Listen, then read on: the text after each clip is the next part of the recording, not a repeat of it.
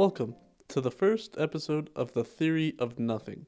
My name is Jack Sicolo, and I will be your host of this series throughout our three episode run.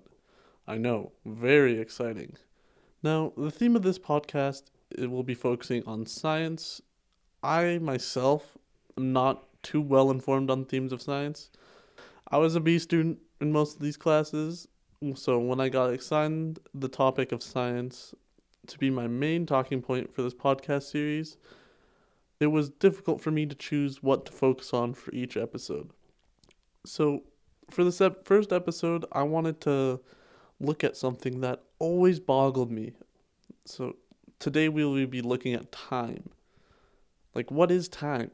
And seeing if it's just a concept that the human mind made up, or is it another theory that is so ingrained in space that we don't even know. To begin, time can be separated into a category of physics. Physics comes from an ancient Greek word meaning knowledge of nature. It is a science which helps us understand the matter, what makes up our universe, and everything interacts with each other, with the main goal of it being to understand our universe better. Now, if we look at because of how physics is all about our universe, it makes it s- seem like, oh, so then time isn't a concept. But I don't know. Like, you ever just think, like, you just think to yourself, like, maybe it was just a fabrication of just some guy saying, well, the sun's at this point, so it's this time. Or if, like, we're talking about the lives of people, we don't know. And if we look at what time has to do with physics, it's quite interesting. Many physicists agree that time is one of the most difficult things to understand in our universe. I, like I'm not even though I'm a dumb ki- I'm a dumb kid and even physicists are having trouble with this. Like PhD level phys- physicists. And I went as a dumb kid to talk about this. So give me props. Now, when I first heard that this made people like find time difficult, I asked myself, is the reason many people find the concept of time so interesting is because it's so hard to understand?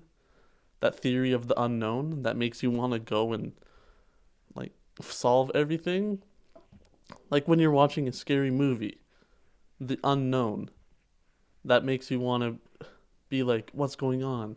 Or the unknown where the monster is just hidden in the shadows and you're like, well, I guess I gotta watch the rest of this movie because I want to know what that is or who that is. Same with mystery movies. Who is it? The who done it? We are driven by the theory of the unknown. That is basically what all science is the theory of the unknown. We want to know what is unknown. We are curious, and sometimes it can be for the better, and sometimes it can be for the worse.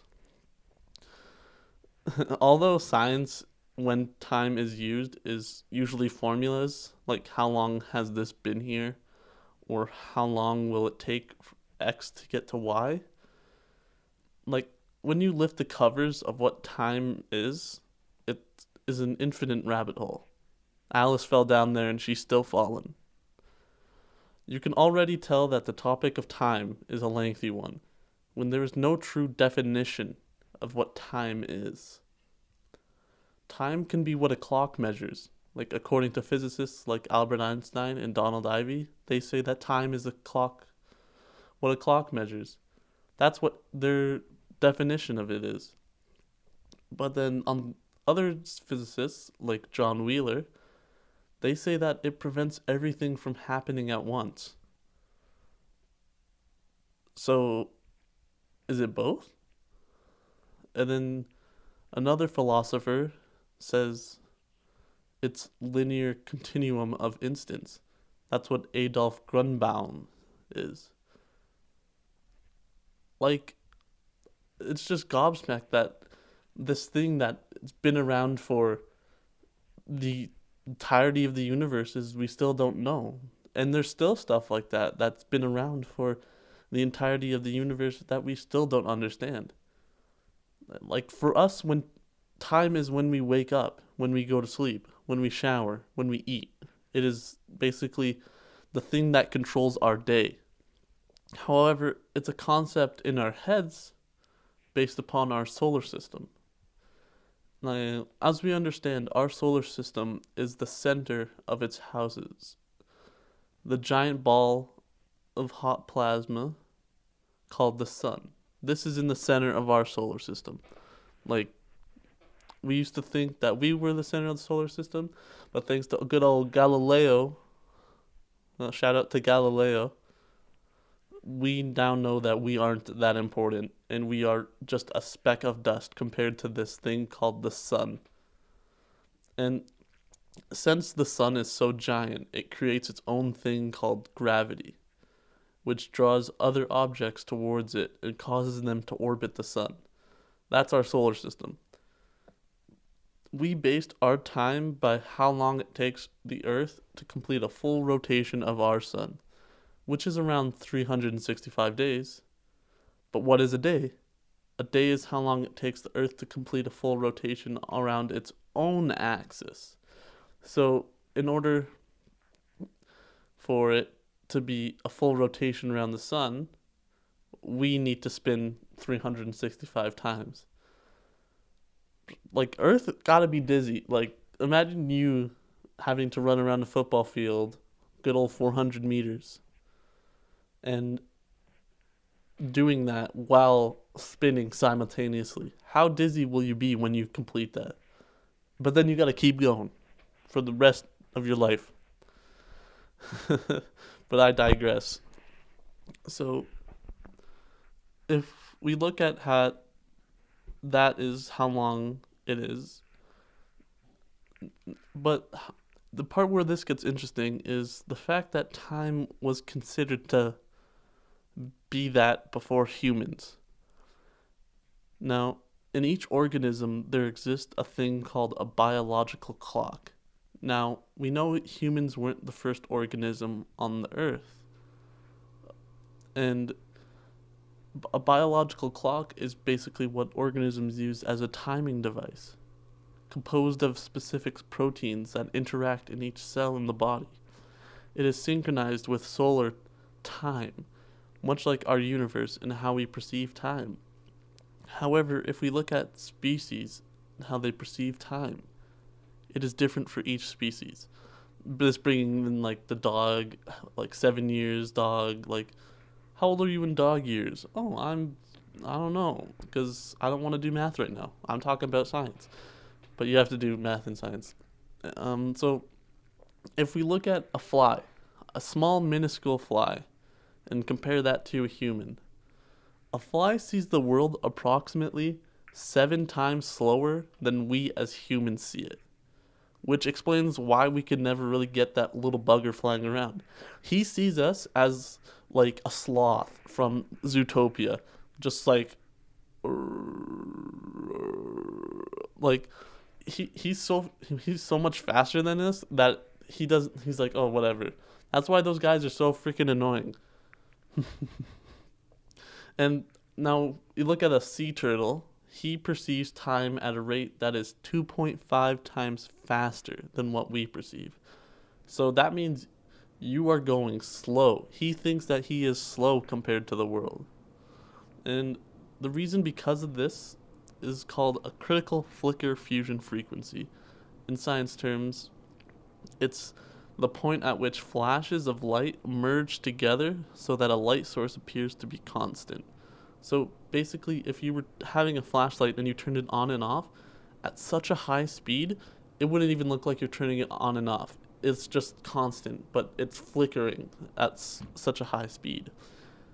But time is still passing by at the same speed, right? Right? Do flies live in the future because they're faster than us? Technically, that's incorrect since the fly's eyes and send updates to the brain far more frequently than the human's eyes, its mental processes are much faster than a human's, so its perception of time is different between each species. to how many units of information the brain can pos- possess at one time.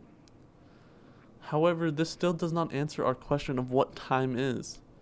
Aristotle, the good old boy Aristotle, he once stated that time is the most unknown of un- all unknown things.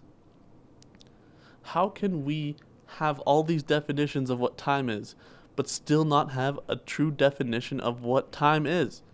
That sounded redundant, but I'm a stick with it. Looking back at one of the questions asked at the beginning of this podcast is does time truly exist or is it just a concept that we created? Now at first it seems obvious that time must exist because how would the world work without it? How would things die? How would things be born? Like without time we wouldn't be able to do anything. But Albert Einstein he he was a clever little fella. I don't know if he was short. I, I never looked at his height. But he had invented the thing of the theory of relativity. Now, Einstein's theory of relativity states that time passes by for everyone, but not at the same rate, just like how we explained with the fly. However, it is not just different species who experience time at different rates, but the same species can experience time at different rates depending on what the individual is doing at the moment. So if you've ever been at work and it's like, well, that day went by quick, or man, this day just won't end, it's because of what you're doing at that moment. If someone who were to travel at the speed of light, Einstein's resolution to that question was by somebody who is traveling at the speed of light will feel that time is going by a lot quicker. So the- Einstein, he said that well, time must be a fabric, like it must be part of this fabric of our universe. It must be woven in.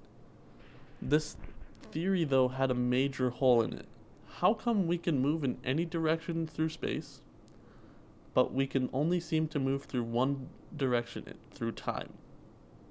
Now, like, th- think about that. I'll give you a minute to think about it. So, when we're in space, you can move in any direction. But with time, you can only go in one direction forward. I know, right? Like, we cannot go backwards through time no matter what happens. The past is always behind us, and there's nothing we can do to return to it. So far, we don't have a time machine, but I doubt there's going to be a time machine. Now, this brings into the questions of parallel universes, which is a whole other ballpark. We can also look at time as instead of seeing that if there's fundamental property in our universe, what if time is an emergent property in our universe? An emergent property are things that don't exist as individual pieces of a system, however, they do exist for the system as a whole. An example of this can be a film.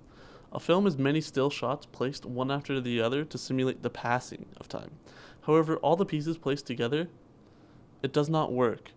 Like, you need every single piece placed together. Now, individual frame of this film contains time, however, but time then becomes a property that comes out of a system of all the stills put together. This makes movement appear to be real, but also an illusion. Can time be like this as well, or is it a fundamental? This is what makes time the most unknown of all unknown things. To this day, physicists are still trying to understand the concept of what time truly is, and we probably won't know in this lifetime due to the complexity of it. I can ramble on about the inner workings of time for a lot longer, as there is still much to do and delve into, like immortality, eternity, aging, but that would cause this podcast to be seven hours long. So, thank you for listening. My name is Jack Sicolo, and you have just listened to the first episode of The Theory of Nothing.